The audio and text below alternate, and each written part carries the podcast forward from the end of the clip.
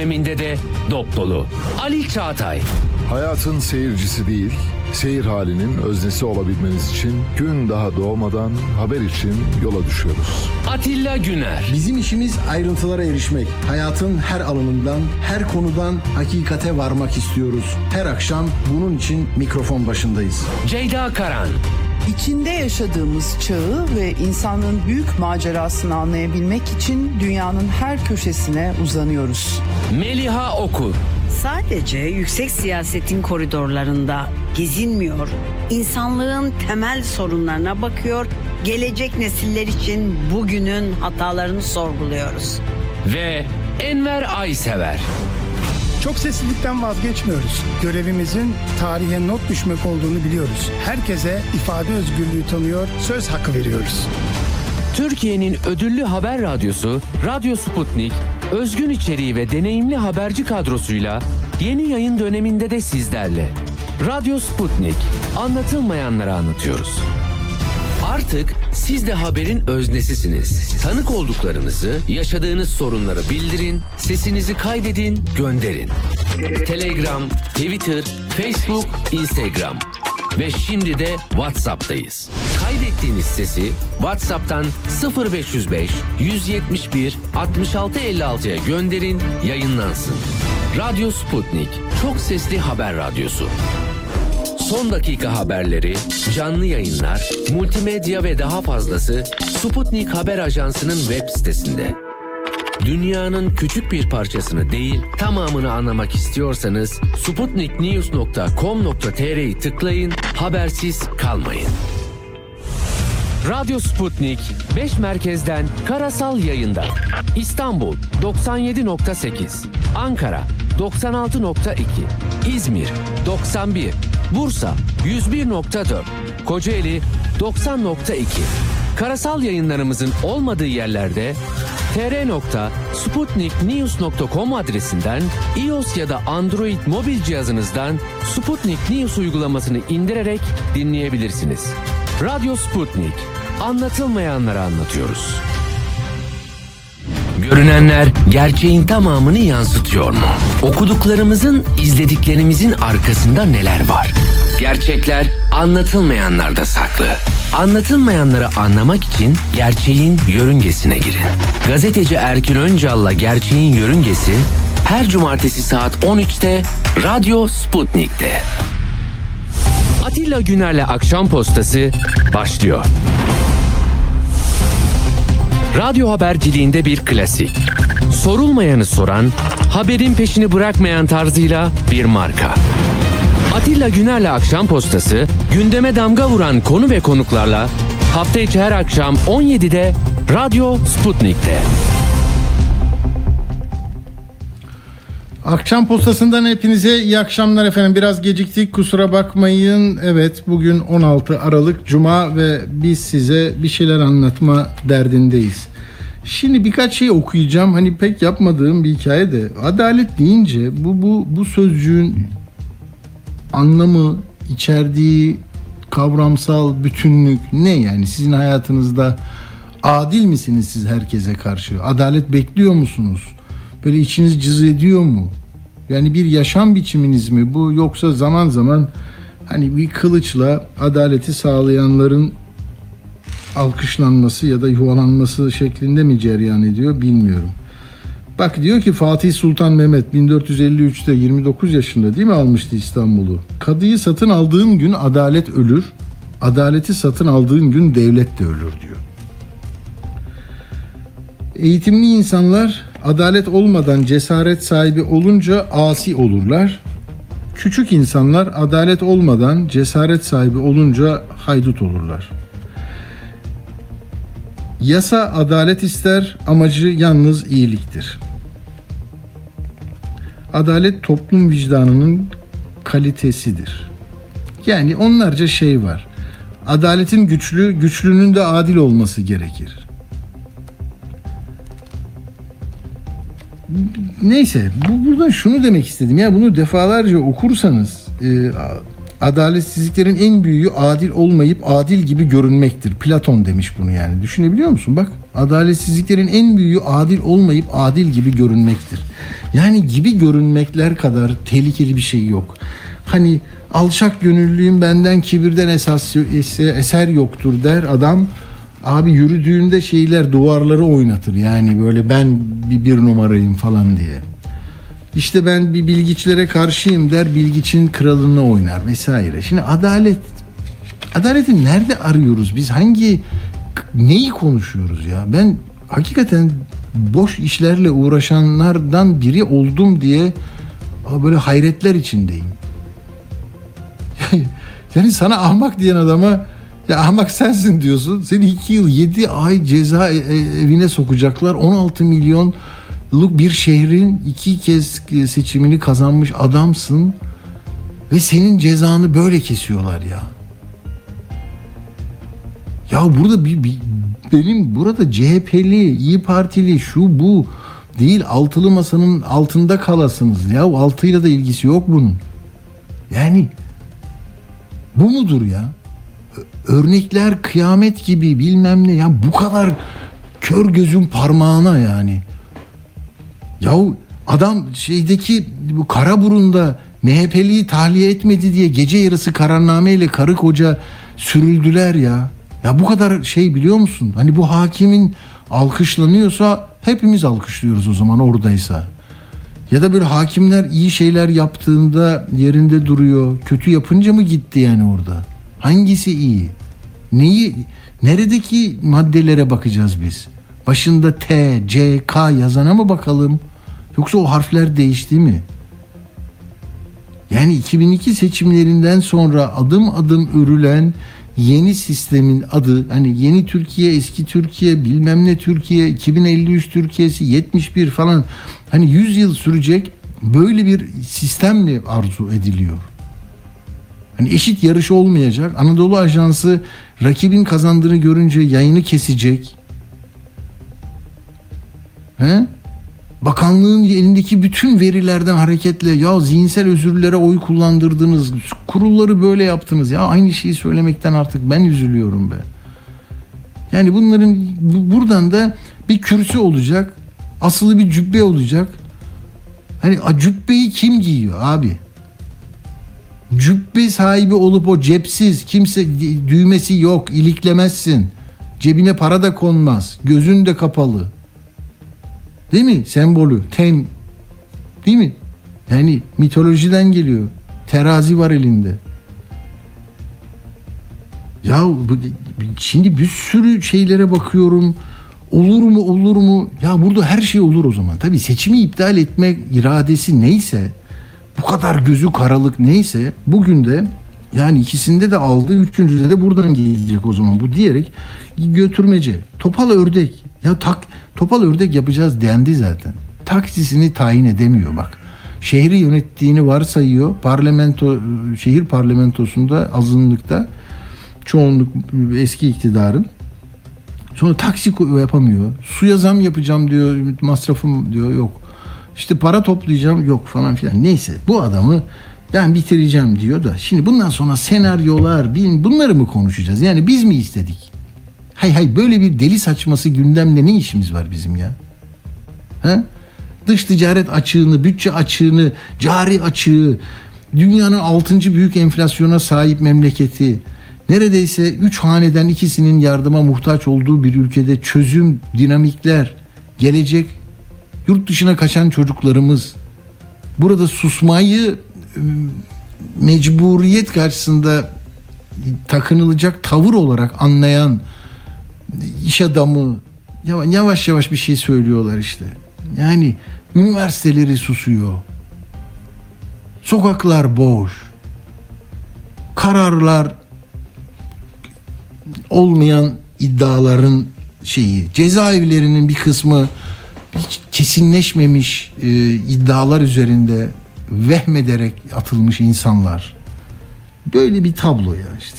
Vallahi savcı da diyor ki hadi bir an evvel bunu ver de bana diyor bak süre tutum e, dilekçesi koymuş ya.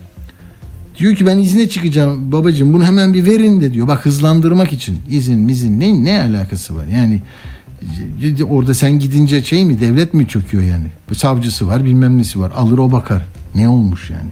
Hani bir an evvel buna ceza verelim diye sıkıştırmak için o da tamam mı? Gerekçeyi yaz diyor hakime. Hemen yaz. E, gerekçe bazen 3 ayda falan yazılır ya. Adamın yoğun işi var. 14 milyon dosyası var bu ülkenin. Tamam mı? Böyle. Neyse işte bildiğiniz şeylere girmek istemiyorum ama yani savcı bey böyle yapacak. Tamam o gelecek. İşte senaryolar ondan sonra. Bunları mı konuşturacaksınız bize? İstiyorsanız konuşalım. Cemil Çiçek işte bak onca yılın adamı tamam mı? Meclis Başkanlığı, Adalet Bakanlığı ta ANAP'tan geliyor. O diyor ki 3-4 ayda bitecek ya da bitmesi gereken bir konu aslında. Dosyada bir tek cümle var. Bu cümlenin hukukla ilişkisi 3 seneye geçtiği halde kullanıla, kurulamıyorsa o zaman kararın hukukiliği de, hukukiliği de tartışmalı olur. Bu hem yargıya zarar verir hem de adalet gibi yüce kavrama. Cemil Bey çoktan geçtik oraları ya. Neye zarar verecek ne olacak işte herkes bağırıyor çağırıyor. Ne oluyor ya? Yani bir şey olamamanın verdiği ızdırap yeter. Yani ahim Anayasa Mahkemesi Başkanı da diyor ya. Adil yargılama yok. Bütün şey buradan geliyor diyor. Ya adil yargılama ne olsun? Peki nasıl hatırlamıyorsunuz? Hatırlıyor musunuz o işleri ya? Yani bak bu ülkede sözcükler hani böyle zarif, diplomatik, karşı tarafın anlama kapasitesine uygun bir hani müktesebatı olan adamın kurduğu bir zihin haritasından çıkan bir, şey olmalı değil mi? Ya bizde öyle değil abicim. Bi- Biliyor musun ya? Biliyorsun değil mi bunları? Bak. Aymin mahkemesi bizim mahkememiz yerine geçecek karar veremez. Abi İstanbul Sözleşmesi'nde de böyle yapıldı. Bir gece çıktık işte. Şimdi orada yani hakim atıyorsun. Bir tane Türk yargıç var orada ya. Avrupa İnsan Hakları Mahkemesi'nde Strasbourg'da yıllardır. Ama tanımıyorsun adamı. AYM karar veriyor. Ağır ceza başkanı tanımıyor. Yani e, mesela Müjdat Gezen'le Metin Akpınar beraat ettiler sonunda. Ya onlarla ilgili bu ülkede şöyle bir şöyle bir laf edildi. Bunların isimlerini vermeyeceğim. Yargıda gereği yapılacak. Sanatçı müsveddesi.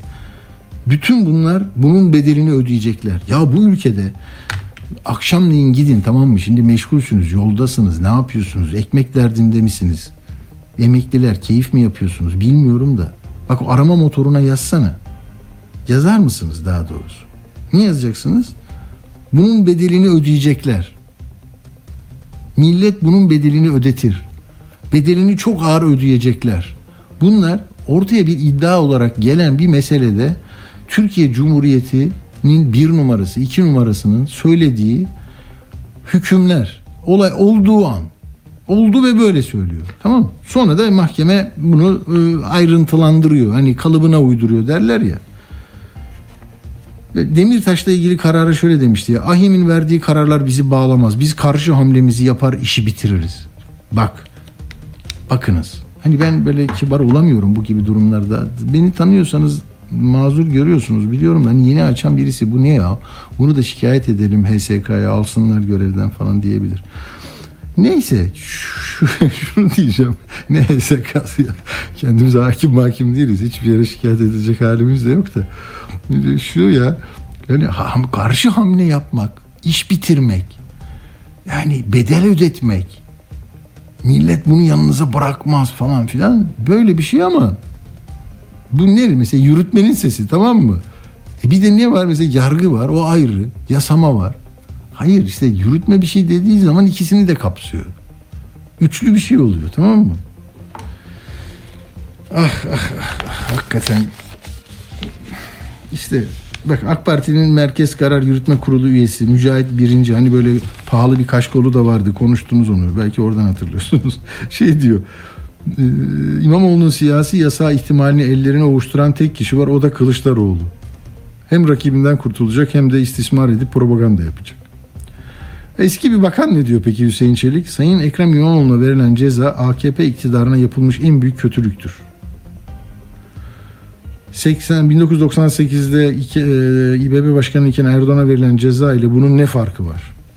Yani böyle değişik değişik yorumlar dinliyorsunuz, şaşırıyorsunuz. Kılıçdaroğlu'na operasyonmuş bu arkadaşlar. Bak Kılıçdaroğlu HSK şube başkanı tamam mı? Daire 1. İstediği yere istediği adamı atayabilir. Burada İmamoğlu'nun yargılanacağı ye- şeye e, 11. Ağır Ceza Mahkemesi üyesiyken aldı bu arkadaşı 7 Aslı'ya cezaya koydu. Kim koydu? Kılıçdaroğlu. Niçin yaptı? Operasyon yapıyor çünkü. Ya nasıl oluyor böyle? Böyle illiyet bağı kopuyor tamam mı? Hani neyi konuşuyoruz? Aralarındaki bağ ne? Aklım ne kadarını alabilir? Ben de bunlar gibi düşünmeye mi başlayayım hani bunları çözmek için? Hani belli bir seviyenin altına inmeniz lazım. Tamam. Ne yapacaksınız? Özgür Özel bazen böyle söyler. Ne yapacaksınız? Bak şöyle yapacaksınız. O Manisalı. Bizden bir, bir kolumuz Manisa. Bak diyor ki eee vasatlık yani daha aşağı doğru geleceksin tamam mı? Boğaziçi Üniversitesi'ne el atacaksın mesela onu hani Boğaziçi değil Arnavutköy ama Boğaz'daki Arnavutköy değil hani o şeydeki ikinci e, yeni havalimanının o taraftaki Arnavutköy yapacaksın. Tamam mı? Arnavutköy belediyesine bağlatacaksın Boğaziçi Üniversitesi'ni. Öyle. Cağaloğlu e, Anadolu Lisesi'ni, İstanbul Erkek Lisesi'ni. Hani daha aşağılara. Ve yer ismi vererek kimseyi küçülttüğümden demiyorum ama hani Kartal İmam Hatip Lisesi'ne bağlayacaksın bazı yerleri. Çünkü fikri iktidarı da sağlaman lazım. Bak onu yapamadığın için üzülüyorsun. Dolayısıyla böyle olunca e, artık diyecek bir şey kalmıyor. Ama ben de profesyonel hayatımı bak konuşarak kazanıyorum. Öyle değil mi? Konuşuyorum ama hani boş konuşursam da ben kendimi utanırım yani. Boş konuştun diye yani üç kuruş alacaksın diye öyle olmaz ki. Ben de hani bu bu memleketin bir kenarından seyredip size bir şeyler anlatıyorum. Bak Me- Melih Altınok diyor ki bu kararı alkışlayan tek bir AK Partili görmedim. Ya sonra Hande Fırat gidiyor. O, teatral şeyler yaptılar. Gördünüz mü müsamereyi? Ya diyor bu seviniyor bunlar diyor. Üzülmek öyle mi olur diyor. Nasıl olurmuş üzülmek? Göster bakayım bana evladım. Melih kalkıyor. Böyle tutuyor başını o, omuzuna koyuyor. Saçını okşuyor Hande'nin. Hande de hani o e, süreyi kısaltmak için hemen kalktı gitti falan. Ya ne yapacaksınız? Sizin işiniz zor ben söylüyorum size bak. 100. yıl dönümü geliyor Cumhuriyetinizin. Ya Cumhuriyet sizin böyle sözcüklere, böyle müsamerelere maruz kalmanızı engellemek için temeller attı. Eğitimler verdi. He?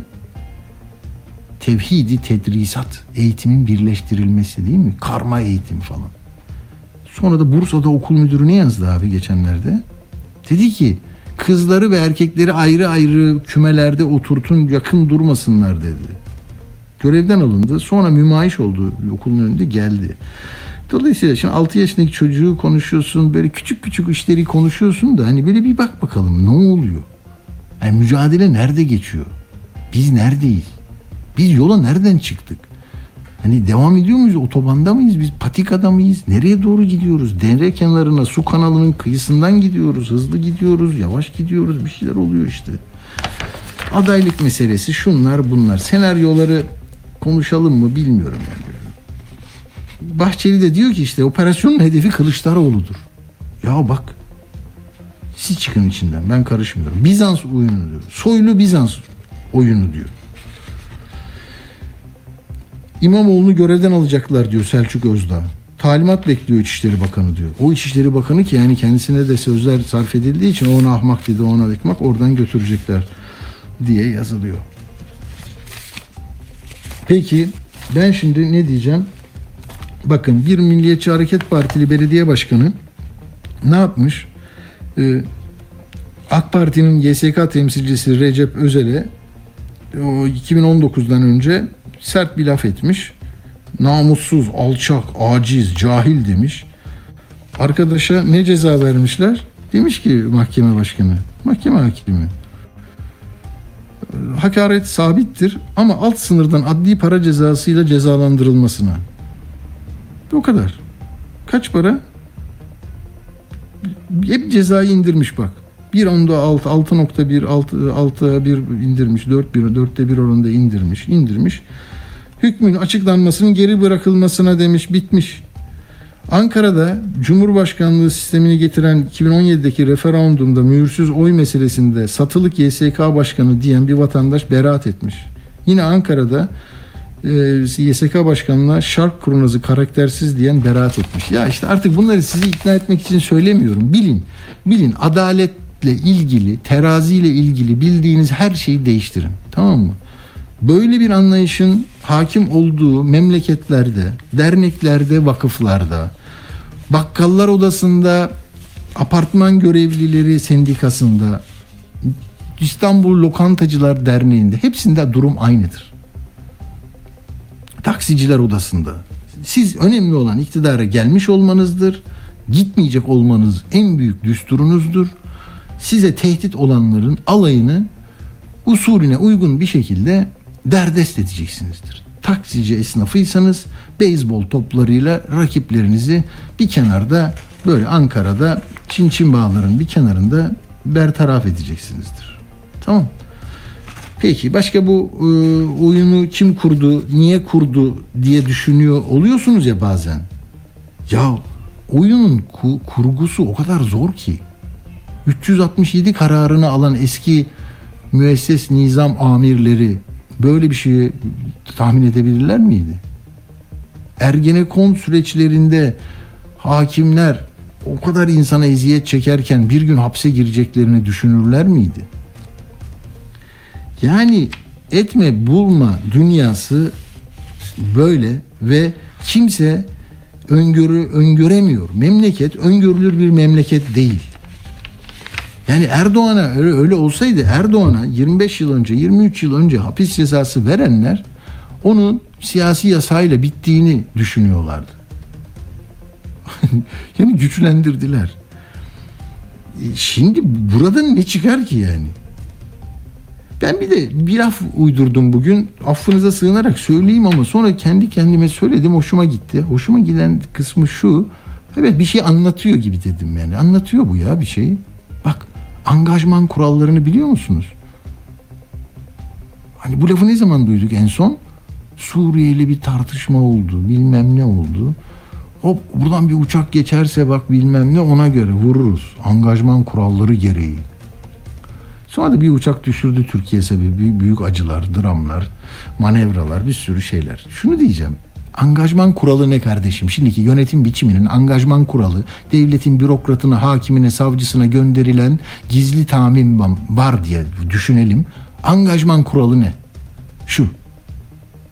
Rakip, muhalif, iktidarın ömrünü kısaltmaya dönük her türlü iş ve eylemde bulunanlar behemahal etkisiz hale getirilecektir.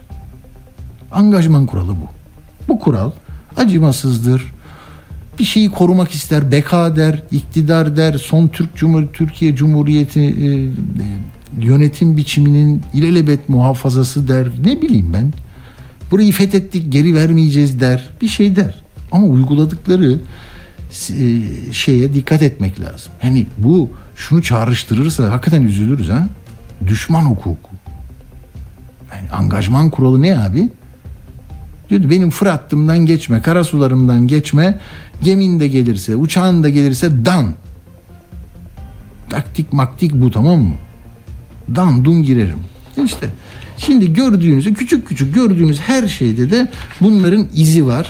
Dolayısıyla meseleye ay bıdı bıdı oldu, şurada cıdı cıdı oldu falan filan değil. Bir meselenin böyle tamamını bir kavrayalım. Kavradıktan sonra biz buradan ne, ne çıkardık? Bunu mu çıkardık? Peki ne, ne yapalım kardeşim? Hani daha iyi bir şey yapalım mı? İstiyor musunuz? Hani daha iyi, daha iyi bir memleket, daha adil bir memleket mi istiyorsunuz? Kim kim olsun? Onu siz bakın artık. Ben ne bileyim ya. Çakıcı'yı söyleyeceğim. Sonra bir ara vereceğiz. Önemli bir konuğum var. Ee, kendisiyle konuşmam lazım. Hiç dün emine de gitmedim. Görüyor musunuz? Bak ben de böyle. Yani ben ben konuşmacı yaptınız beni ya. Ya ben sadece yazı yazan adamdım. Hiç görünmüyordum, etmiyordum. Dosyalarım vardı. Onlarla yaza yaza yürüyordum. Beni konuştura konuştura şeyden çıkardınız ya beni. Burak Bilgehan Özbey'e biraz o 5 dakika sonra alacağım ama şunu diyeceğim. Yani bunu demesem ölürüm. Yeni sistemin hikayesi şu. Çakıcı'nın infazı durdurulmuş.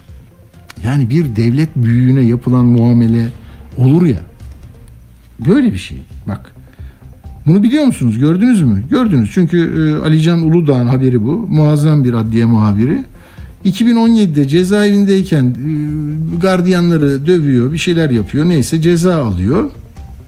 9 ay 10 gün hapis cezası alıyor. Ama bir, parantez tabii Bahçeli'nin ricasıyla daha önceden tahliye edilmişti. 17 yıl e, 20 yıldır cezaevindeydi. Çakıcı. Sonra buna itiraz ediyorlar. E, bu cezaya 9 ay 10 güne. Şey bu onuyor. Ankara Bölge Adliye Mahkemesi hayır diyor böyle bir şey yapmış 9 ay 10 gün nasıl olsa bir şey değil. Tam cezaevine girdi çıktı yapacaklar Canan Kaftancıoğlu gibi. 24 Kasım'da Aa, Keskin Cumhuriyet Başsavcılığı infaz bürosuna geliyor. O sırada Ankara Bölge Adliye Mahkemesi Cumhuriyet Başsavcısı nasıl olur Alaaddin Bey? Nasıl alırsınız içeri diye 25 Kasım'da kanun yararına bozma talebiyle Yargıtay'a başvuruyor. Bak kanun yararı İmamoğlu'na sana bana değil. Kanun yararı yeraltı dünyasında 25 yılını çeyrek yüzyılını burada geçirmiş e, Kızıl Elma'ya koşan arkadaşlara mahsus bir şey. Yani olur mu ya bu, bu, bu Çakıcı'ya yapılır mı bunu bozun demişler. E, evet itiraz işlemi ikmal için dosya e, durdurulmuş, infaz durdurulmuş. Şimdi e, ne olacak bilmiyorum. Zaten de aynı günlerde de Yargıtay 1. Ceza Dairesi 20 17 yıllık cezasını da e, bozmuştu. Tamam mı? Geri gönderdi. Eğer bu e, kesinleşirse e, şey yapacaktı. Bütün cezaları çekecekti. E, Kılıçdaroğlu'nun hakaretten ne oldu? Kaza oturdu ve, vesaire. Öyle diyordu fasulye kazığına. Oradan da bir yıl ceza aldı ama nezaket dışı sözleri var diye çok arttırmadılar. Ama İmamoğlu'nun bak onun kaç tane sözü vardı biliyor musun? Şöyle yaparım, böyle yaparım, yüzsüz, namussuz, şerefsiz bilmem ne. O, o onu hiç şey olmadı. Ee, yani sağduyulu hakimler bundan bir e, sorun çıkarmadılar. Çünkü öyle e, istendiği için öyle o, o olduğunu görüyorsunuz değil mi? Neyse onu şey yapmayacağım şimdi Çakıcı'nın e, şeyi buradaydı. E, Yani tamam sözcüklerinden bir kısmını orada diyor ki e, ya bunlara e, böyle e, yani zincirleme ceza da vermeyeceğim ben. Kendisi zaten e, bu işi e, iyi niyetle söylemiştir falan filan.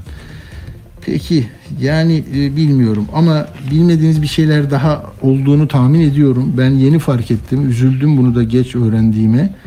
E, onu da e, konuğumdan sonra e, değerlendiririz diye düşünüyorum. Hemen e, Burak Bilgehan Özbek hocama dönelim. Siyaset bilimci. Merhaba Burak hocam hoş geldiniz. Merhaba, hoş bulduk. Nasılsınız? Çok iyiyim ben. Çok iyiyim. İyi demek kötü zannediliyor ama iyi olmakta fayda var diye düşünüyorum ben. Ee, Siz şimdi bu gelişmeleri e, çok yerinde tespitlerle anlatıyor, anlatıyorsunuz. Biz de çok beğeniriz. Şöyle yani böyle girsek mesela hani şirketler gibi bilançolarda bu yani aktif gelir gider kazanç kayıp olsaydı e, bu 7. Asliye Ceza Mahkemesi'nin kararı siyasetin bilançosunda hani kazananı kaybedeni diye bir bugünden öngörülebilir mi? Yoksa daha göremeyeceğimiz bambaşka e, şeyler mi olacak? e, Unsurlar mı çıkacak karşımıza? Şimdi çok aceleci davranıyorlar.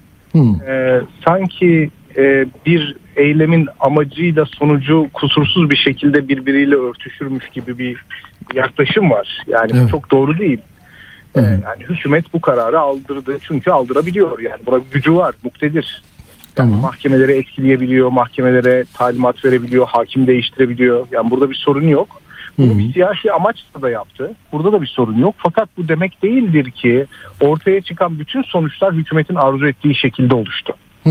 Hatta Kontrolünü sağlayamazsınız değil mi böyle bir şeyin? sağlayamazsınız. Yani biz baktığımız zaman olay olup bittikten sonra oluşan tabloya bakıyoruz Tabii. ve diyoruz ki işte sonuçlar bunlar. Sonuçlara bakarak sebeplere gitmeye çalışıyoruz. Bu doğru bir yaklaşım değil. Halbuki Hmm. bir eylem harekete geçtiği zaman yani ya da bir eylemde bulunduğunuz zaman sizin düşündüğünüz sonuçlar vardır ama o aktörlerle, süreçlerle buluştuğu zaman bambaşka bir şekil alabilir. Ee, Tabii. çünkü bin, binlerce değişken var yani sosyal hayatta, siyasal hayatta. Tabii. Son kararda da bunu gördük. Yani hani Tabii. baktığınız zaman böyle bir mahkeme kararı var. Fakat bu mahkeme kararı alındığı zaman İmamoğlu'nun halkı Saraçhane'ye davet edeceği, Akşener'in otomobiline Hmm. İstanbul'a gideceği falan hesap edilmedi tabii ki. O bambaşka Ta- bir gerçek. Tabii. bambaşka Burak bir- hocam çok özür dilerim. Tam da o sırada belki şunu söylemek e, yerinde olur mu? Ne dersiniz? E, Recep Tayyip Erdoğan'ı 1998'de bu o e, şiir nedeniyle mahkum ettiren irade de o zamanki muktedirler de yani e, onun yük, değil mi bu Cumhurbaşkanlığını 20 sene sürdürecek bir şeyi e, siyasi e, hakimiyeti düşünmüyorlardı herhalde. Onun için yapmadılar. Ya tabii ki düşünmüyorlardı Ee, ve şunu söylemek lazım. 28 Şubat'tan hemen sonraki seçimlerde Fazilet Partisi çok büyük bir yenilgi aldı. Yani Evet. 21-22 oya ulaşmıştı. %15 oya düştü.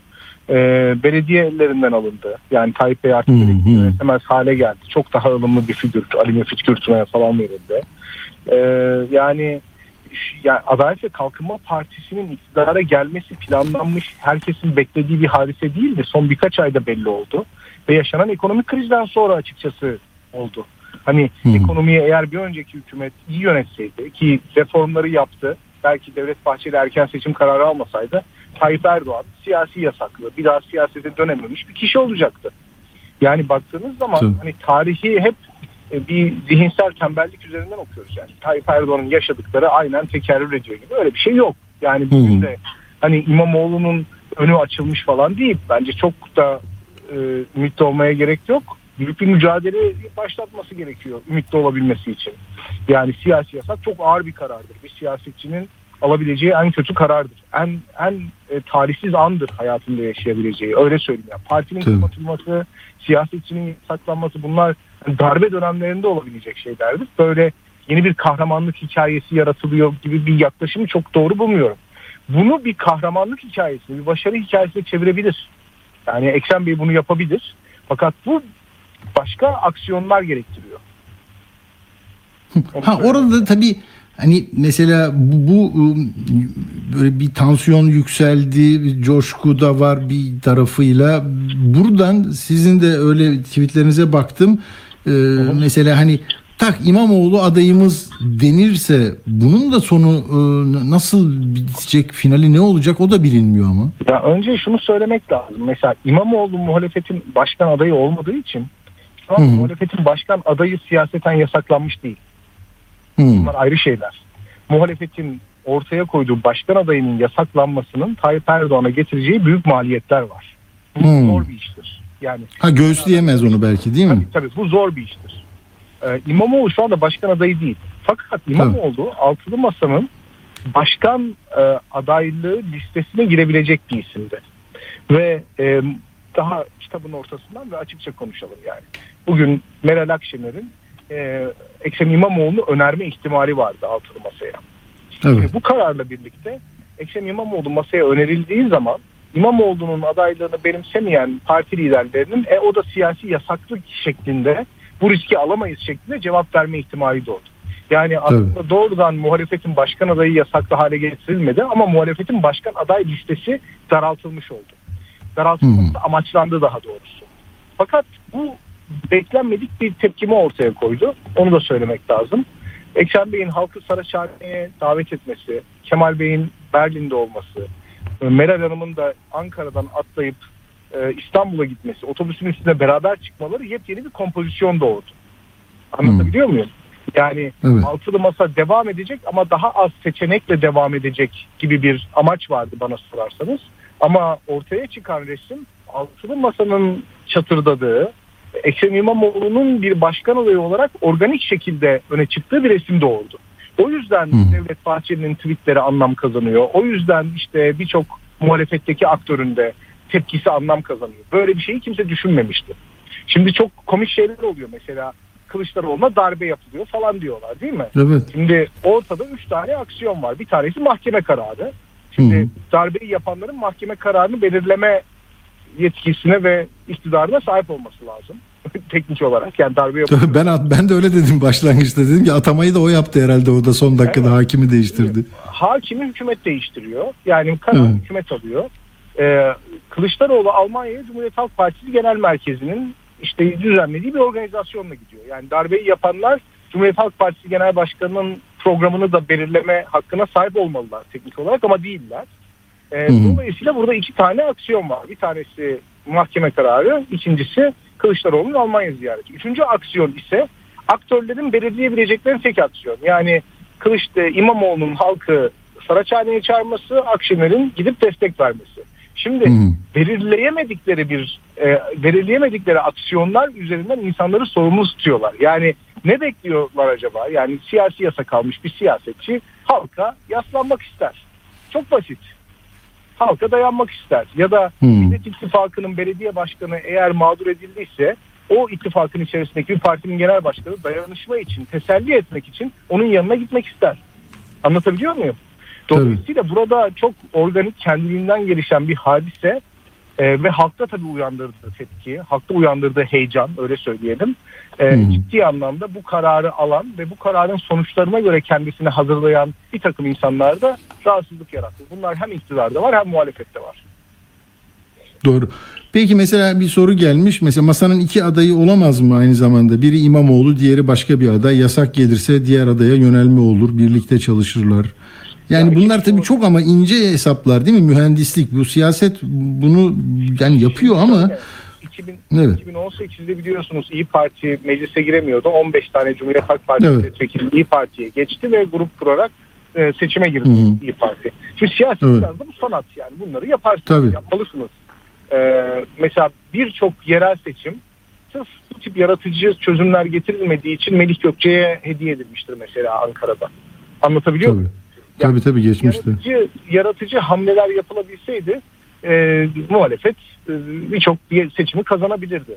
Şimdi bunları yapmayı öğrendi. Yani Türkiye muhalefeti yaratıcı olmayı, kazanmak için pragmatik olmayı Hmm. öğrendi. Yapılabilir. Ama yenile yenile öğrendi ama yenile yenile öğrendi işte. Evet evet. Ama altılı masadan bu çıkar mı onu pek zannetmiyorum açıkçası. Çünkü bana sorarsanız altılı masa diye bir mekanizma aslında hiç olmadı. Yani bu bir ikili masaydı. Çünkü e, Hmm. bir siyasi ittifak olarak tasarlanmadı. Yani siyasi ittifak derken seçimi kazanabilecek hı. e, müstakil partilerin bir araya geldiği bir ittifak olmadı. Mesela 2018'deki Millet İttifakı gibi Saadet Partisi, İyi Parti, CHP ittifakı gibi bir şey olmadı Değil. daha çok gelecek ülkeyi inşa etmek için bir araya gelmiş. Ve birbirine seçime kadar değil, seçimden sonra da bağlı, bağımlı. Hı hı. Ee, Mümkünse yeni seçilen Cumhurbaşkanı'nı da yönetmeyi amaçlayan bir ittifak oldu. Ve dikkat ederseniz seçimi kazanma meselesi çok fazla konuşulmuyor. Böyle mide bulandırıcı gayri ahlaki bir şeymiş gibi düşünülüyor. E bunun sebebi de çok açık. Seçimi kazanma meselesinden konuştuğunuz zaman aslında Ekrem İmamoğlu kendiliğinden bir aday olarak çıkıyor veya Mansur Yavaş gibi isimler. Çünkü bunların anket ortalamaları çok yüksek. Hı. Ee, bunlar hiç konuşulmuyor. Bunların konuşulmaması aslında Kemal Kılıçdaroğlu'nun adaylığının önünü açmak için yapılan bir strateji bana sorarsanız. İkincisi de Hmm. bu küçük partilerin yani oy oranları e, az olan partilerin işte Demokrat Parti, Saadet Partisi, Gelecek ve Deva Partileri gibi bu partilerin bir sonraki yönetimde söz sahibi olabilmeleri için mecliste olmaları lazım. Evet. Bence olmaları da lazım. Yani Türkiye'de bu insanların sesinin de duyulması lazım. Fakat oy oranları buna yetmiyor. Peki bu insanlar meclise kimin sayesinde girecekler? Yani bu insanları meclise kim taşıyacak? Bu insanları oy oranlarına rağmen masaya kim oturttu? Bu soruların cevabı Cumhuriyet Halk Partisi Genel Başkanı'na işaret ediyor. Dolayısıyla dört tane partinin aslında siyasi olarak hayatta kalmaları Cumhuriyet Halk Partisi'ne bağlı olduğu için onların müstakil bir duruş sergileyebilecekleri kanaatinde değilim ben. Dolayısıyla Hmm. aslında ikili masa var başından itibaren. Bir altılı masa mekanizması yok. Beş parti bir yerde, İyi Parti bir yerde. Ee, daha açık konuşalım. Cumhuriyet Halk Partisi ve İyi Parti arasındaki bir rekabeti gözlemliyoruz şu anda. Ee, her iki parti de e, kendi adayını destekleyebilir. Yani farklı adaylar destekleyebilir. O zaman da altılı masa gibi bir şey olacağını sanmıyorum. Çünkü birbirlerine karşı rekabet edecekler. Ve bu rekabet e, Türkiye Cumhuriyeti Cumhurbaşkanı'nı da belirleyecek. Aynı zamanda Cumhuriyet Halk Partisi Genel Başkanı, Cumhuriyet Halk Partisi'nin kendi iş mekanizmasının geleceğini de belirleyecek. Yani Ekrem İmamoğlu'nun Kılıçdaroğlu'ndan daha çok oy aldığı bir durumu düşünebiliyor musunuz? Şimdi burada Cumhuriyet Halk. Partisi Genel Başkanı sizce Kemal Bey olarak devam edebilir mi? Tabii. Ya siyasette o- Orada Kemal Bey'in yani geri adım atma ihtimali üzerine de konuşmalar yapanlar var, yorumlar, değerlendirmeler. Yani bu lehte bir şey mi olur? Yani bu bu altılı masanın e, bileşenleri açısından ve Türkiye'nin yarın açısından hani Kemal Bey'in bir fedakarlık yapması iyi bir şey midir noktasına doğru gidiyor sanki. Ben Kemal Bey'in adaylığına çok fazla yatırım yapan ve bel bağlayan e, yerleşik çıkar grubu olduğu kanaatindeyim. Yani bunu Kemal Bey aday olmak istediği için Demokrat Parti e, 0.3 oyuyla eşit söz hakkıyla masada aslında Hmm. baktığımız zaman. Yani o küçük partilerin e, bir anlamda sistemin içinde olma sebebi Kemal Bey'in başkan adayı olmayı istemesi. Veyahut CHP'ye sonradan transfer edilen sağ kökenli milletvekillerine bakın yani. Hepsi Kılıçdaroğlu'nun aday olmasını istiyor. Hmm. Çünkü Kılıçdaroğlu sayesinde oradalar. Yani onun e, olmadığı bir sistem içerisinde onların pek bir yaşama ihtimali yok. Mesela Sözcü Gazetesi'nde geçen Cemal Engin Yurt'un verdiği e, röportaj Kılıçdaroğlu'nu destekliyor. Çünkü Cemal Bey'in listeye girebilmesinin tek yolu, meclise girebilmesinin tek yolu Cumhuriyet Partisi'nin destek vermesi Demokrat Parti'ye. Değil mi? Dolayısıyla böyle bir şey oluşmuş durumda. Bir bağımlılık mekanizması oluşmuş durumda. Ve Kemal Bey istese de artık vazgeçemeyecek. Çünkü çok fazla yerleşik çıkar grubu orada tasfiye olmak zorunda. Keşke böyle Bunu bunu hakikaten ben de çok duyuyorum. Hani Ankara'da o genel merkez diye tırnak içinde ve orada kümelenmiş bir şey var. Yani illa da Kemal Bey olacak. Tabii tabii. Yani şu ana kadar Kemal Bey'in aday olmama sebebi 2014'te 2018'de seçimlerin aslında kolay kazanılmayacak olmasıydı. E, bu Hmm. seçimin kolay kazanılacağı düşünüldüğü için Kemal Bey'in adaylığı çok ön plana çıktı. E, ben Kemal Bey'in yani Cumhuriyet Halk Partisi Genel Başkanı'nın Cumhurbaşkanı olmasını isterim. Yani muhalefeti yıllardır ayakta tutmuş bir partiden bahsediyoruz. Yani e, çok ha- hakkıdır fakat Kemal Bey'in e, başkanlık stratejisi, başkan olma stratejisi muhalefetten e, muhalefetten oy almaktan daha ziyade muhalefetteki diğer adaylara karşı öne çıkmak üzerine kurulduğu için e, bir anlamda muhalefet içerisindeki uyumu mahvetti. Yani yanlış stratejiyle bu başkan adaylığı işi yürütüldü.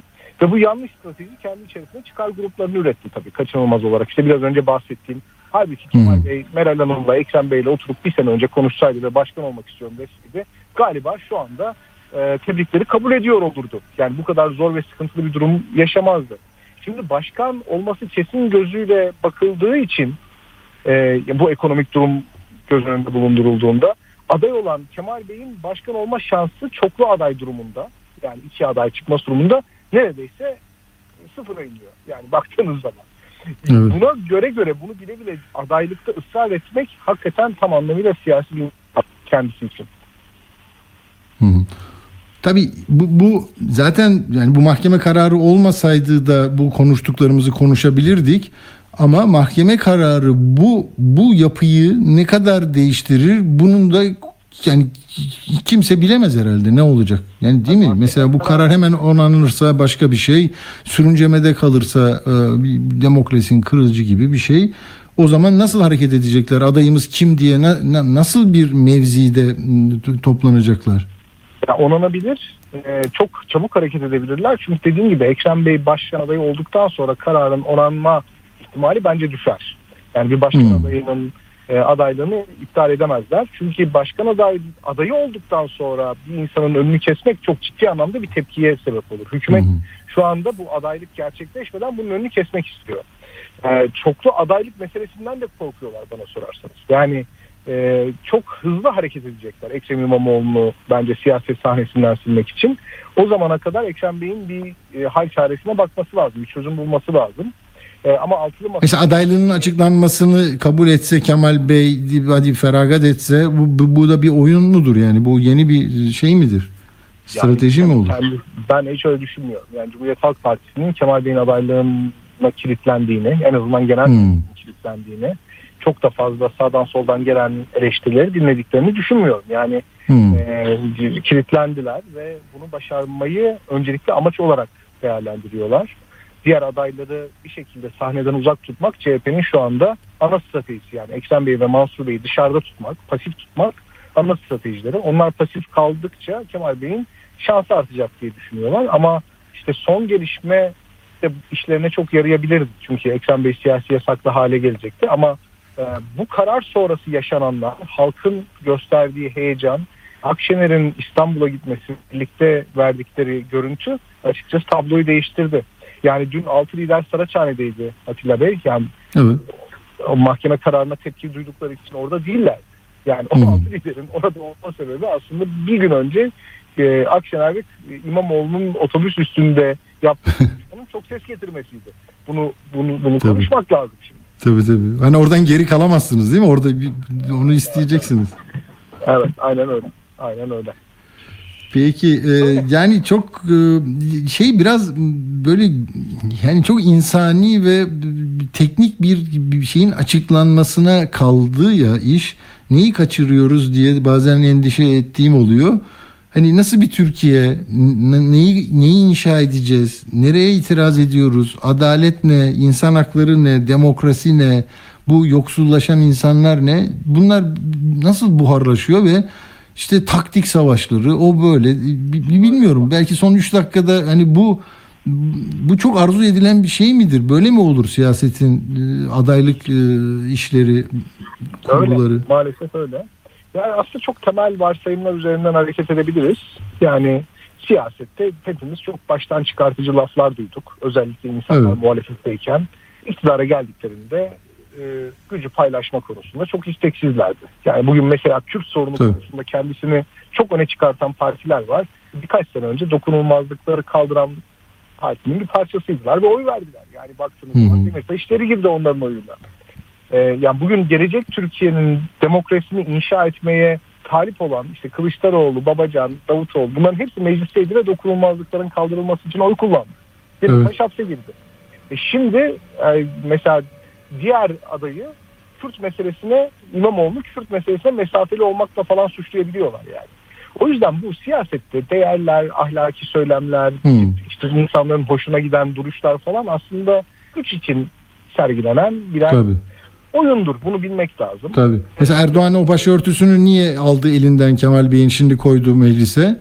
Evet, Orada da değil mi beklentisi o ki karışsın ortalık. öyledir. Bu insanlar, partiler güç için mücadele ederler. Güçlerin nispetinde söz hakkı olur. Güçlerini de demokrasilerde oydan alırlar. Yani daha fazla vatandaşın rızasını alan parti daha fazla söz hakkı sahibi olabilir. Yani birisi size 0.3 oy oranıyla ben Türkiye'nin geleceğinde eşit söz hakkı sahibiyim diyorsa orada ba- bambaşka bir şey var. Bambaşka bir oyun var. Hmm. Çünkü siyasi partiler hayır kurumu değil. Siyasi partilerde çalışanlar hayırsever insanlar değiller. Herkes güç için birbirine rekabet ediyor. Ee, Bize maalesef hiç bunları konuşmadan bu süreci işte yüzeysel kelimelerle geçirelim isteniyor ama yok siyaset bunu konuşmayı gerektiriyor. Bunları konuşmadıktan sonra hiçbir şey konuşmuyoruz aslında. Dinleyicilerimiz de bunları konuşmayan kimseyi dinlemesin. Bu kadar. Doğru. Doğru. Peki. Ee, çok teşekkür ediyorum ee, Burak Bilgehan Özbek hocamıza. Sağ olun. Katkı sundunuz bize. ben teşekkür ederim. Hoşçakalın. Hoşçakalın. iyi akşamlar. Evet siyaseti konuşacağız ama bakın grevleri çok acil arayalım arkadaşlar. Bir 7 dakikamız var. Grevi i- i- ertelenen milli güvenlik sorunu haline getirilen Bileşik Metal İş Başkanı Adnan Serdaroğlu ile konuşacağız. Kocaeli'nde bir fabrika. Şimdi vali de devreye girmiş. Ya Belçika'da e, dünyanın e, zammını yapmışlar. İşçilerinin taleplerini yerine getirmişler. Aynı sermaye grubunun İzmit'te, Kartepe'deki fabrikalarında da e, grev kararı alındı. 13'ünde başlayacaktı ve 03'te Cumhurbaşkanı milli güvenlik gerekçesiyle grevleri erteledi. Var mı bağlantı? Tamam. Ee, bakalım ne oldu? Son durumu merak ediyorum. Bu gürültü gürültü patırtı arasında unuttuk. Ee, evet, şimdi bağlandı Bileşik Metal İş Başkanı Adnan Serdaroğlu. Merhaba Adnan Bey. Merhabalar, iyi yayınlar. Çok teşekkür ederiz. Bizim tam 6 dakikamız var. Ne olur bize özetleyin. Yeni bir gelişme var mı? İşçiler orada bu Belçikalı patronlar, Belçika sermayesiymiş onlar. Niye size da ne kadar zam istediniz? Hadi oradan başlayalım. Ne kadar istediniz ve hayır dedi. Şimdi şöyle söyleyeyim, burası Belçika'nın önemli bir firması, te- tekel bir firma dünyada da ve Türkiye'deki fabrikası da dünyanın en önemli fabrikası. Ne üretiyor? Burada. E, bu e, lastik fabrikalarının lastiklerin içerisindeki çelik e, e, şeyi üretiyor. Hmm. E, ham maddesi üretiyor. Evet, e, lastik çeliği üretiyor, teli üretiyor, Tamam. işlemsi. Şimdi burası tabii Belçika'nın en önemli firması. Bu firmadaki arkadaşlarımız şu anda ben e, Belçika e, şey Eurosu üzerinden söylüyorum 2.3 Euro e, saat ücreti alıyorlar. E, Tamam. Parası karşılığı. Biz 5 Euro istiyoruz. Yani e, yüzde yüzün üzerinde bir zam talep ediyoruz burada. Yani Hmm. enflasyonun yüzde 151 olduğu bir dönemde yaşıyoruz biliyorsunuz. En yoksulun enflasyonu Tamam. 151. Şimdi Belçika'da saat ücretleri 25 euro. Biz 5 euro Oo. istiyoruz. 25 euro. Ha, Siz bakın onu beşte birini istiyorsunuz yani. Beşte biri evet yani ona bile e, rıza göstermiyor Sayın Cumhurbaşkanı. Şimdi biz e, aynı zamanda oradaki asgari ücret 1842 euro. Bizim buradaki asgari ücret zaten biliyorsunuz 290 euro. Şimdi biz buradaki arkadaşlarımıza e, Belçika'daki fabrikanın e, en düşük ücretinin, asgari ücretinin yarısının altında bir zam talep ediyoruz. Yani işte Onlar ne öneriyorlar Adnan Bey? Onlar ne diyor? Hayır bu kadar veremeyiz. Yani şunu mu verelim diyorlar. Ne kadar yakın size yani? Makas çok mu açık? e, tabii bizim önerdiğimizin yarısını bile vermiyorlar. Yani o- E görmüyorlar mı enflasyonun ne olduğunu memlekette yüzde 85 enflasyon var. Elbette biliyorlar bilmez olurlar mı ama arkalarına hükümeti de almışlar. Yani grev yasağını daha önceden biliyorlar çünkü görüşülmüş bu sizin grevinize, grevinize çıkarttırmayız işçileri diye. Bunlar oradan cesaret alarak bizim grevimizin e, grev süreci içerisindeki yaklaşımlarını bir türlü bir adım ileri götürmediler. Şimdi biz burada e, defalarca sözleşme yapmış bir sendikaydı. İlk defa bir sözleşme yapılan yer Tabii. e, bugüne kadar da gayet e, karşılıklı diyalog da sağlandı. E, ancak son dönem, son iki yıl içerisinde Türkiye alt üst oldu. Yani Evet. insanlar o kadar yoksullaştı, o kadar gelir düzeyleri düştü ki yani ne isteseler inanın bir eksik kalıyor. Çünkü her Hı hı. şeye her gün, her saat zam geliyor. Bu insanlar sendikalı insanlar işte ise toplu sözleşmede nefes alacak bir ücreti yakalamaya çalışıyorlar. Ben Belçika'yla sırf, e, sırf karşılıklı rakamlar bilinsin diye söylüyorum. E, Yani kıyaslamamız mümkün değil Belçika'daki işçilerle. Ama işte bizim kızdığımız şu bu kadar kötü durumdayken işte bakan çıkıyor asgari ücretin işte azalması için çalışanın azalması için sendikalaşmak lazım toplu sözleşme yapmak lazım derken yani bir hafta sonra e, senin grevini yasaklıyor. Yani bizim grevimizi yasaklıyor. Şimdi Cumhurbaşkanı da biz defalarca sorduk. Dedik ya buradaki işçilerin durumunun farkında mısınız siz?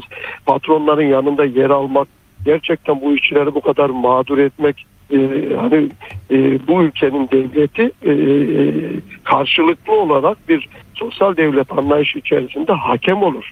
Yani patronları sürekli tutan, patronları haklarını, hukuklarını sürekli koruyan bir anlayış e, Mesela sizden hiç rapor istenmedi mi bu hususta? istenmedi. Hayır hiçbir şekilde istenmedi bizden. Yani biz Tek taraflı yani gidiyor işveren diyor ki ya ben bu grev olursa üretemeyeceğim. Milli güvenliğe zarar verecek. güvenlik Tamam o diyor. zaman. Yani milli güvenliğin de ne ilgisi var? Ö- Lastik fabrikalarının içindeki çelikle milli güvenliğin ne ilgisi var? Hiçbir ilgisi yok ama yani e, başka bir gerekçe bulamıyorlar tabii. Biz bir de şöyle bir şey var. Biz bu grev yasağını şunun için tanımıyoruz. Biz daha önce Anayasa Mahkemesi'ne, Türkiye'de en çok grevi e, e, yasaklanan sendikayız biz. Daha önce Evet. Anayasa Mahkemesi'ne müracaat ettik biz defalarca. En son Anayasa Mahkemesi karar çıkarttı. Dedi ki hükümetin almış olduğu bu karara karşılık sizin yaptığınız iş anayasaya aykırıdır dedi ve sendikamıza 52 bin lira tazminat ödedi devlet. Yani sendikanın hesabına yatırılan bir para var 52 bin lira.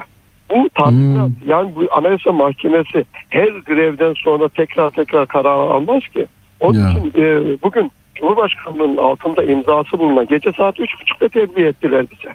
Ya. Yani getirdi polis bize dedi ki e, bu grev, fabrikada greve çıkamazsınız Cumhurbaşkanlığı kararnamesi. var. Peki.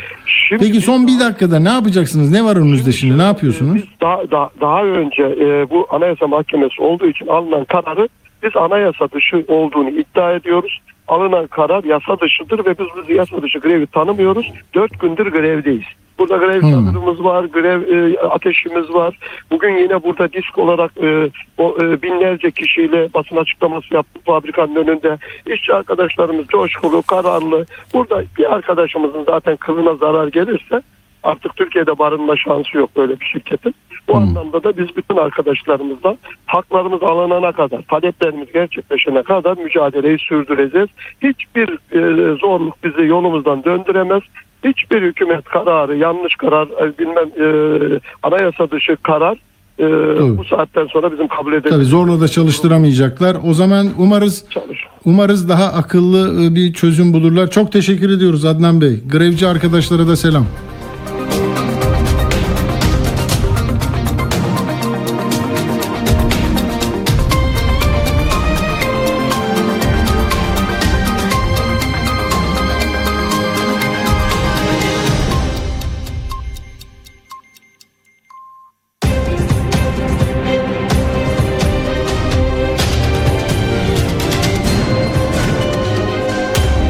Radyo Sputnik.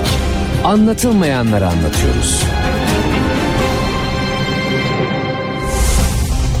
Radyo haberciliğinde bir klasik.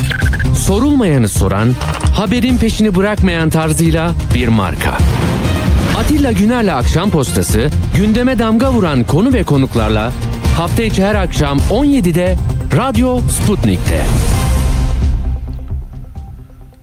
Evet devam ediyoruz. Şimdi başa dönelim. Şunu unutmamış olalım. Nedir o? Erdoğan Türkmenistan'dan dönerken yine hani gazete kalmadı ama gazeteci diyoruz ya hani gazeteciler var orada. Gazeteciler sorular soruyorlar e, ya da cevaplara sorular yazıyorlar. Ya şeyi e, duydunuz mutlaka.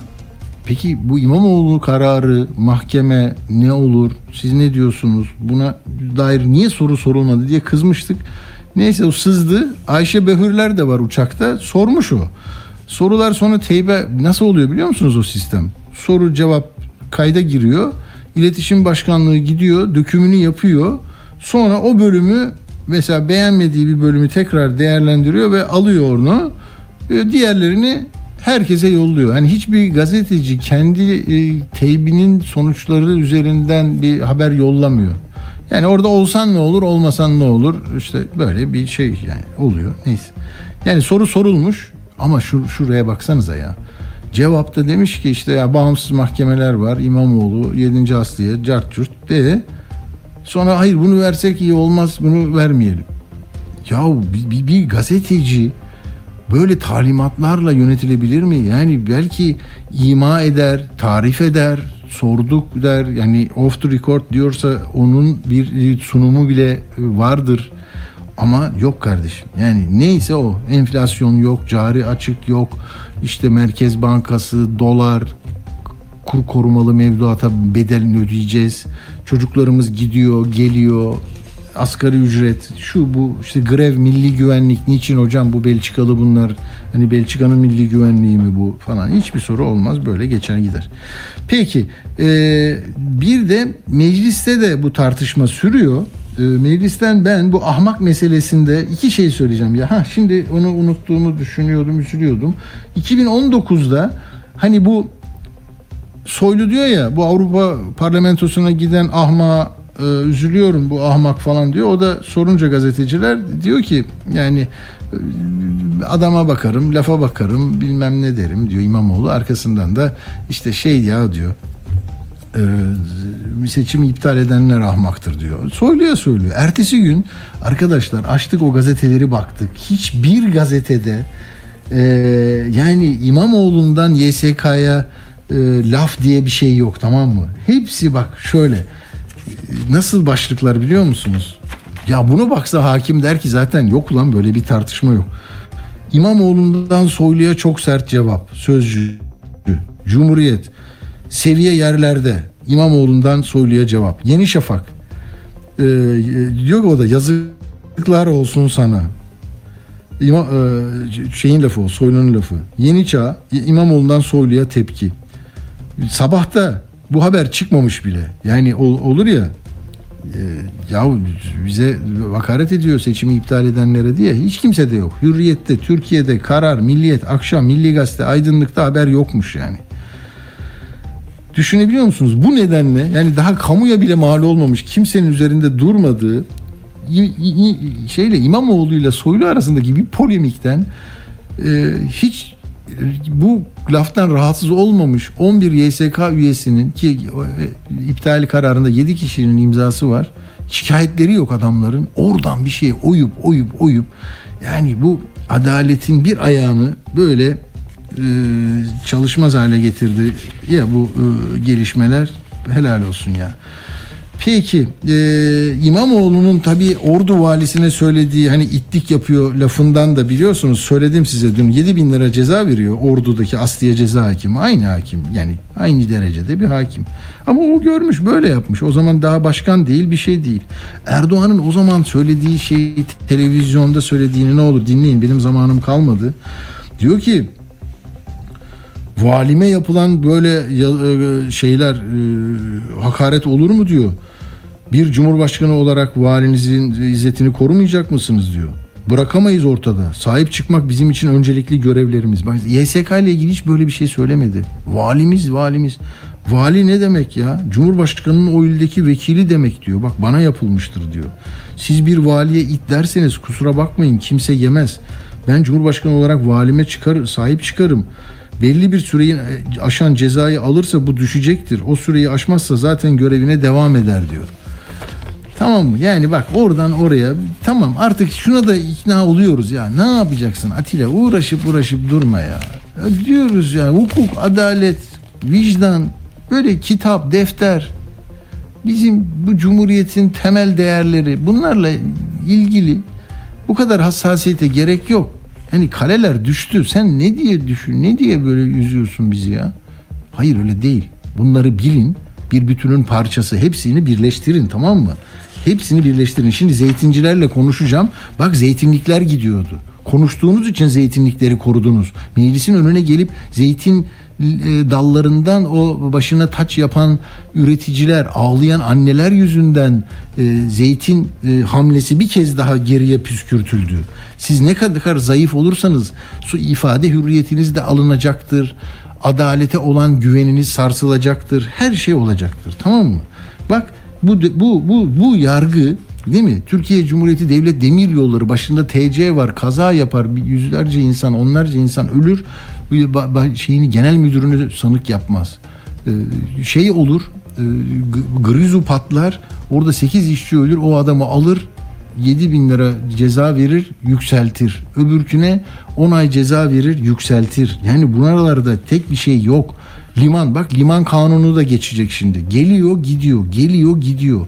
Limanı kanunsuz bir şekilde ihalesiz bir şekilde 49 yıllığına e, vermek istiyorlar ya. Canan Kaftancıoğlu'na onu yapıyorlar. Tamam mı? Yani TÜİK verilerine ulaşamıyorsunuz. Soruları soramıyorsunuz. Danışmanlar istifa ediyor. O davayı söyleyecektim. Vaktim kalmadı. Milli emlakla ilgili bir dava var. Hani bu Serkan Taranoğlu ve işte e, bir tane daha var ya ne, ne o? E, karavan mıdır karası mıdır nedir? Ya 5 milyon 600 bin doları almışlar külliyeye gidiyorlar geliyorlar. Külliyedeki adam belli değil. Ne olur girin bakın milli emlak dolandırıcılığı. Tamam mı? Şeyde Adapazarı'nda kurulu bir büyük şirket var. E, Filoğlu grubunun ona şeyde Urla'da bir yer ayarlayacağız diyorlar ama e, Serkan Taranoğlu'na git diyorlar. Külliyede görüşüyor. AK Parti genel merkezine gidiyor görüşüyor. 5 milyon 600 bin doları veriyor. Yani o iki kişi istifa ediyor sanık değiller. O Ruhsar Hanım e, şey aldı bakanlıktan kendi şirketinden aldı. O gitti. Saati X-ray'den geçen adamlar gitti telefonda makara tukara diye İslam'a hakaret eden adamlar büyükelçi oldu. Yani bir yerinde yok. Yok ki. Hani ne diyordu? Her cuma bir ayet sallıyorum diye. Onu birisi deseydi şimdi o Gülşen bir şarkısından gitti. Orada neler olurdu? Bir Sedef Kabaş, fırıncı. Neler oldu neler ya. Ama Noyan ne yaptı? Ya biz bunları sonra temizleriz vallahi 15 Temmuz'da yapamadık dedi. Uzlaşmayla hallettiler onu. Gördün mü değil mi? Hani sivilleri neyse tamam sustum ben. Şimdi hemen bir küçücük şey yapalım, e, geçiş yapalım çevreyle ilgili zeytincilere gidelim. Radyo haberciliğinde bir klasik. Sorulmayanı soran, haberin peşini bırakmayan tarzıyla bir marka. Atilla Güner'le Akşam Postası, gündeme damga vuran konu ve konuklarla hafta içi her akşam 17'de Radyo Sputnik'te. Çevre ve insan. Evet bu zeytin meselesi hakikaten hayati bir mesele. Bak 3 Temmuz 2009'da, 21 Nisan 2010'da, Haziran 2014'te, Mayıs 2017'de, Şubat 19'da, Ekim 20'de bu oyuna geliyor. İtiraz ediliyor, Danıştay'a gidiliyor ama illa bu termik santrallerin yanındaki zeytinlikleri alacağım, başka yerdekileri de alacağım, enerji üreteceğim deyip böyle bir şeye girdiler. Ama çok şükür dün galiba e, verdik onu, e, komisyonda geri çektiler bu teklifi. Şimdi bir bakalım e, nasıl karşılıyor Zeytin Diyarı. İsmail Bey hoş geldiniz, buyurun. Merhaba, hoş bulduk. Merhabalar. Yine sizin o mücadelenizle gelinen bir nokta değil mi? Tam olarak geri çekildi mi şimdi artık? Gündemden kalktı mı zeytin? Yani evet, evvelallah bizim mücadelemizle oldu. Ee, geri adım atmak zorunda kaldılar. Yani Evet, tabii. e, kendi istekleriyle geri adım atmadılar. Orada e, biz e, işte buradan Ankara'ya bir çıkartma yapmak zorunda kaldık hemen acilen. Cumartesi gecesi, geçen hafta cumartesi gecesi apar topar bir hemen bir yasa teklifi sunmuşlar. Ondan sonra biz hadi bir 10 gün 15 gün sonra olur diye düşünüyorduk komisyon toplantısı. E, pazartesi günü CHP'nin komisyon üyeleri Müzeyyen Şevkin ve Kadim Durmaz'dan biz komisyon toplantısının çarşamba günü 11'de olduğunu öğrendik. Ondan sonra hemen arkasında işte sağ olsun bize bütün bu mücadelede destek veren Bodrum Belediye Başkanı Ahmet Aras hemen bize bir otobüs sağladı. Biz burada Deştik köylüleri ve ikiz köylüler olarak organize olduk. Salı akşamı yola çıktık. Ondan sonra da salı günü, çarşamba günü Gördüm. Hatta şey vardı böyle zeytin dallarından taç yapmışlardı. İçeride de bu teklifi geri çeken AK Parti Grup Başkan Vekili böyle başına bunları taktılar geldiler. Şimdi geri alıyoruz ama yarın enerji sorunu olursa vebalisi onların üzerinde dedi. Sizin de böyle bir sorumluluğunuz olduğunu söylüyor. tamamen yalan. Bütün Türkiye'ye yalan söylüyorlar, utanmıyorlar da. Türkiye'nin şu anda yüzde 40 enerji arz fazlası var.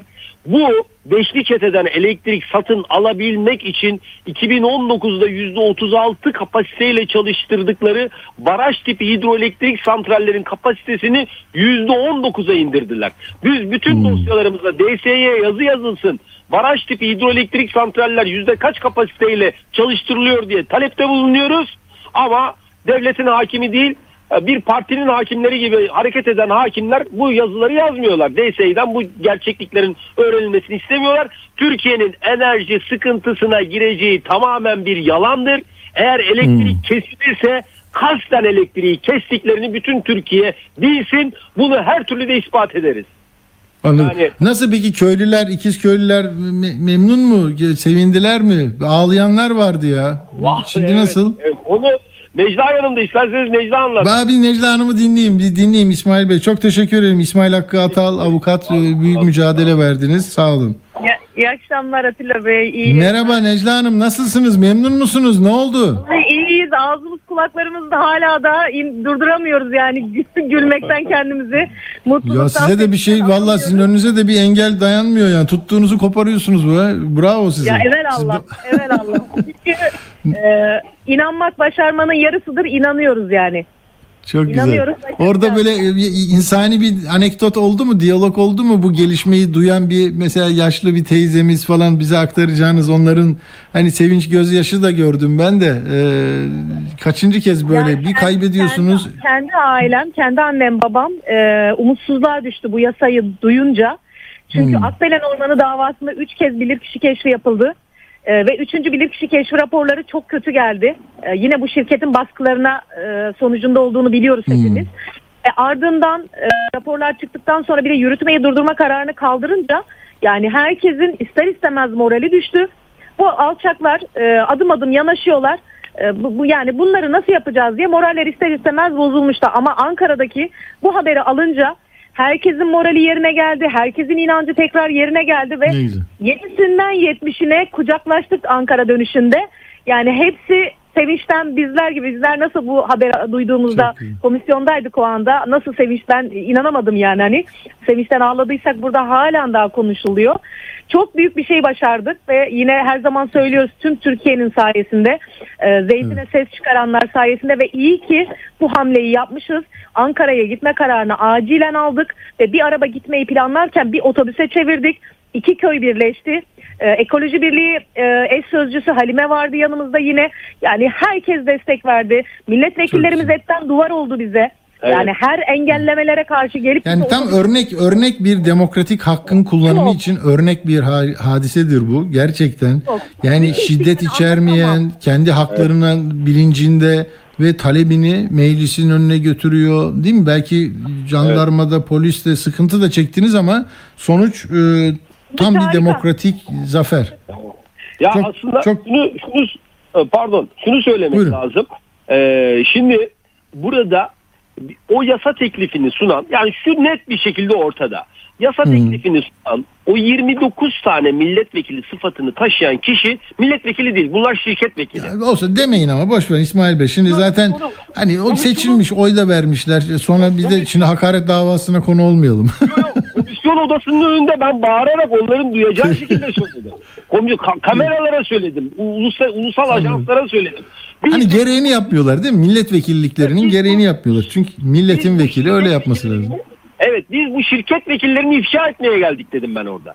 Ha, Hmm. şimdi bir tarafta şirket vekilleri bir tarafta halkın yanında yer alan gerçek milletvekilleri CHP ve HDP'li vekiller. Ben onlara özellikle teşekkür etmek istiyorum. Ali Öztunç CHP Doğa Haklarından sorumlu genel başkan yardımcısı Ya, olmak be- be- be- biz çok çalıştık onunla gazeteciliğinde. Ali çok canavardır. Kadim Durmaz, Ali Şeker, Orhan Sarıbal, Burak Erbay, Tahsin Taran, Müzeyyen Şevkin, HDP'den Serpil Aslanbay, e, Murat Çepni, Oya Ersoy, Filiz Kerestecioğlu, Ali Kerenoğlu onlar geldiler. Otobüsümüzü durdurmuşken polis bizi bırakmıyorken milletvekilleri arabalarının içerisine dağıldık üçer dörter ve anayasal meşru hakkımızı orada e, çok muhteşem bir sivil itaatsizlikle herkese gösterdik. Milletvekillerinin arabalarıyla meclisin içine girdik. Bizim meclise 2 kilometre yaklaştırmak istemezlerken meclisin kalbinde yaptık basın açıklamasını. Evet çok Ve sonra komisyonun önünde dedik bunlar şirket vekilidir bu 29 kişi. Bu çünkü beşli çeteye özel hizmet yasası çıkartıyorlar dedik. Yani ve zaten daha önce milletvekillerine de salı günü demişler ki ya demişler biz bu yasayı sadece Yatağan, Yeniköy, Kemerköy için 3 tane termik santral için çıkartıyoruz. Diğer yerlere bulaşmayacağız demişler. Yani adrese teslim beşli Evet, çete için evet, evet. zeytin yasası. Akbelen'i aşamadıkları için e, çünkü Akbelen'i her zaman söylüyoruz kalbinde ve civarında 35 bin 40 bine yakın zeytin ağacımız var. Bizim en büyük dayanağımız zeytinimiz ve buradaki su havzası. Tabii. Yani e, zeytin aşmaya çalıştılar ama dediğim gibi başaramadılar. E, Harika. Peki Necla Hanım çok selam söyleyin. İkizköy'de, Akbelen'de bütün o duyarlı insanlara. İsmail Hakkı Atal avukatımıza da çok teşekkür ediyorum. Ee, teşekkür ederiz. sağ olun. Çok teşekkür ederiz. Sağ olun, yayın İyi yayınlar. Kolay gelsin. Sağ olun. iyi akşamlar. Hoşçakalın. iyi akşamlar. Evet böyle işte yani buna ne dersiniz? Yurttaşlık böyle bir şey. Yani her olup bitene rıza göstermiş olsaydık bambaşka bir memleket olurdu her memleket ya. İnsanlar sokağa çıkıyor, derdini anlatıyor, mikrofonda yazıyor, sosyal medyasında yazıyor, yürüyüş yapıyor. Anayasada var bu haklar. Dolayısıyla bu çok kıymetli. Şimdi ben Arda'nın güzel bir röportajı var diyorlar. Ben dinlemedim ama yine bu İstanbul Büyükşehir Belediye Başkanı Ekrem İmamoğlu meselesi sokakta nasıl yankılanıyor? Ne diyor insanlar? Bir bakalım onu dinleyelim. Onun dışında bir şey kalmadı bende. Ee, ne diyecektim? Bir saniye meclisi söyledik. Evet o milli melakı da söyledik. Yani Diyanet'in Cuma hutbesinde de daha kuvvetli ifadeler var. Bak bu da işte hani Akbelen ormanları için, zeytin ağaçları için, o bin yıllık zeytin ağaçları için hani tırnaklarıyla büyüttükleri ve onun verdiği ürünle mutlu olan insanların mücadelesiyle mecliste geri çekildi. Bu zeytin alanlarının madencilere terk edilmesi olayı. E şimdi bak bu 6 yaşındaki bebeğe uygulanan muameleyi e, böyle üstü kapalı kimse zarar görmesin hadi kol kırılır yen içinde kalır diye götürmek isteyenlere bir gazeteci haberiyle hem Timur hem Murat Ağırel değil mi çok örnek bir mücadele verdiler. Arkasından böyle duruşma mı olur, böyle tutuksuzluk mu olur dendi. Adım adım bakın nereye geldi mesele. Bugün hiç sesini çıkarmayan, üçünde yazılmıştı bu. Bugün 16'sı, 13-14 gündür, 2 haftadır konuşmayan, e, çok e, tedbirli konuşan Diyanet bugün bütün camilerde okuttuğu e, hutbede de yani 18 yaşın üstüne vurgu yaptı. Bu çok önemli bir şey ve her ne kadar şeyi yani yani bu dini görünümlü e, yapılarla ilgili e, daha eleştirel bir e, ifade olmasa da ben şurasını önemli bulmuştum. Burada not ettim. Bakıyorum. Nerede, nasıl, ne zaman olursa ve kim tarafından yapılırsa yapılsın çocukların ihmal ve istismarı akılla, vicdanla, ahlakla bağdaşmayan insanlık dışı bir eylemdir. Bakın buna yani hangi inançta olursanız olun çocuk merkezli bu kadar bizi sarsan olayda ortaklığımızı göreceksiniz. imzanızı atarsınız buna. Ee, diyor ki çocukları mağdur eden, onların gerçeklerini karartan, geleceklerini karartan düzeltiyorum. Hiçbir söz ve davranışın mazereti, meşruiyeti olamaz diyor. E, evlilik reşit olmayı gerektirir. Nitekim ülkemizde evlilik yaşının asgari sınırı 18 olarak kanunlarla belirlenmiştir. E, başta anne babalar olmak üzere herkesin evlilik yaşıyla ilgili sınırlara riayet etmesi hem dini bakımdan gerekli bir davranış hem de ailede kalıcı huzur ve mutluluğu sağlamanın en temel şartıdır diyor. Çok yani iyi bir şey. Aile kurmak için diyor e, hem duygusal hem fiziksel hem de ruhsal zihinsel olgunluğa erişmesi lazım diyor çocuklarımızın diyor. E, bunu önemli bulduk söyledim. Peki Arda'nın röportajı gelsin bakalım sokakta kaç dakika bu Necdet? Tamam o zaman o onunla biteriz. Ben şimdiden veda ediyorum. Ee, evet. iyi hafta sonları. Güzel günler sizin olsun. Yarın kahvaltınızda birkaç eksik malzeme olabilir. Ama tebessümünüzü eksik etmeyin. Ee, sevdiklerinizi eksik etmeyin. Temiz hava alın, derin nefes alın. Küçük parçaları bir araya getirip daha daha iyi sonuçlar elde etmeye çalışın. Asabınızı bozmayın, enseyi karartmayın. Hadi iyi akşamlar. Sizi seviyoruz. Hoşçakalın. Arda soruyor, vatandaş anlatıyor. Ekrem İmamoğlu'na verilen cezayı şimdi vatandaşlara soracağız. Bakalım aldığımız yanıtlar nasıl olacak? sonuçta devletin kanun ve hukuk çerçevesinde birbirine hakaret etme, insanların bile birbirine hakaret etmesi suçken eğer böyle bir şey hakaret ediliyorsa evet suçludur ama bu siyasi olarak yapılıyorsa, bilerek yapılıyorsa, oyun olarak yapılıyorsa değildir. Aynı konuda. kelimeyi de biliyorsunuz hani İçişleri Bakanı Süleyman Soylu'nun söylediği kelimeyi aslında tekrar etmiş oluyor Ekrem İmamoğlu. O da suçludur o zaman. Yani o zaman o da suçludur. Onun da yargılanması gerekir. İçişleri Bakanı olması değil, kim olursa olsun. Bırakın makamını. İnsanlar birbirine hakaret davası açabiliyorsa, bugün devletin makamında kim olursa olsun birbirine hakaret edebiliyorsa, bunun karşılığı suçsa herkes suçun cezasını çekmek zorundadır. İki taraf içerisinde iyi bir karar değil. Tam seçim üstünde yapılacak olan karar insanların kafasına çok değil sorular işaretler verilecektir. Peki seçimi etkileyecek bir şey mi sizce bu günkü yaşadığımız olaylar? kesinlikle seçimi etkileyecek. Yani insanlar seviyorlar. Mağduriyet muhabbetini seviyorlar. En son seçim tekrarlandığında halk insanları gösterdi. Hemen bir anda seçim mağduriyetinde. 2019 seçimi. 2019 seçimlerinde, İstanbul seçimlerinde ani kararlarla değiştirilebildi insanları. Çünkü halk bizim halkımız mağduru sever. Hani ben burada Ekrem İmamoğlu'nu kötülemek için söylemiyorum ama insanlarımız bizim halkımız çok çabuk bu şeylere tepki veren insanlar. değişebilir Fikri yani. çok çabuk değişebiliyor. Kararsız olanlar acaba mı diye düşünen insanlar aa yazıkmış deyip etkileyeceğini düşünüyorum. çok da adaletli olduğunu düşünmüyorum. İki buçuk yıl önce söylemiş olduğu bir cümlenin aslında ilk İçişleri Bakanı'nın kendisine söylemiş olduğu bir sözün karşılığını verirken kurma demediğini hepimiz biliyoruz. Şahsa dediğini biliyoruz. Aradan iki buçuk yıl geçtikten sonra söylemiş olduğum bir cümlenin bana geri dönmesi bana çok da adaletli gelmiyor. Çünkü dışarıda yığınla insanlar birbirlerine hakaret ediyorlar. Anlık şeyler söylüyorlar. Es geçiyorlar. E tabii ki bu seçime doğru bir oyun mudur? Evet seçime doğru küçük yapılan hesaplar olabilir. Siyasi parti gütmeme rağmen adaletsizliğinin burada çok olduğunu görüyorum. Gerçekten adaletsiz bir hareket. Küçük oyunların etkilemeyeceğini de düşünüyorum. Yani bu dil orada o siyasi alanda olmamalı veya bir bambaşka daha üst e, makamdaki kişinin de söylediği sözler e, oluyor. Onlar da yakışmıyor. Yani bu dil aslında makamların bulundukları makamları temsil ederken dillerini de çok düzgün kullanmalılar. Ahmaktan daha kötü şeyler duyduk. E, evet hiçbir şekilde adli makama e, yansımadı ama bu yansıdı. Seçme etkiler mi? E, seçme etkilemez. Yani kötü yansır mı? Yansımaz. İmamın tarafına kötü yansımaz. Bu tarafa yansır mı? Artı Zaman.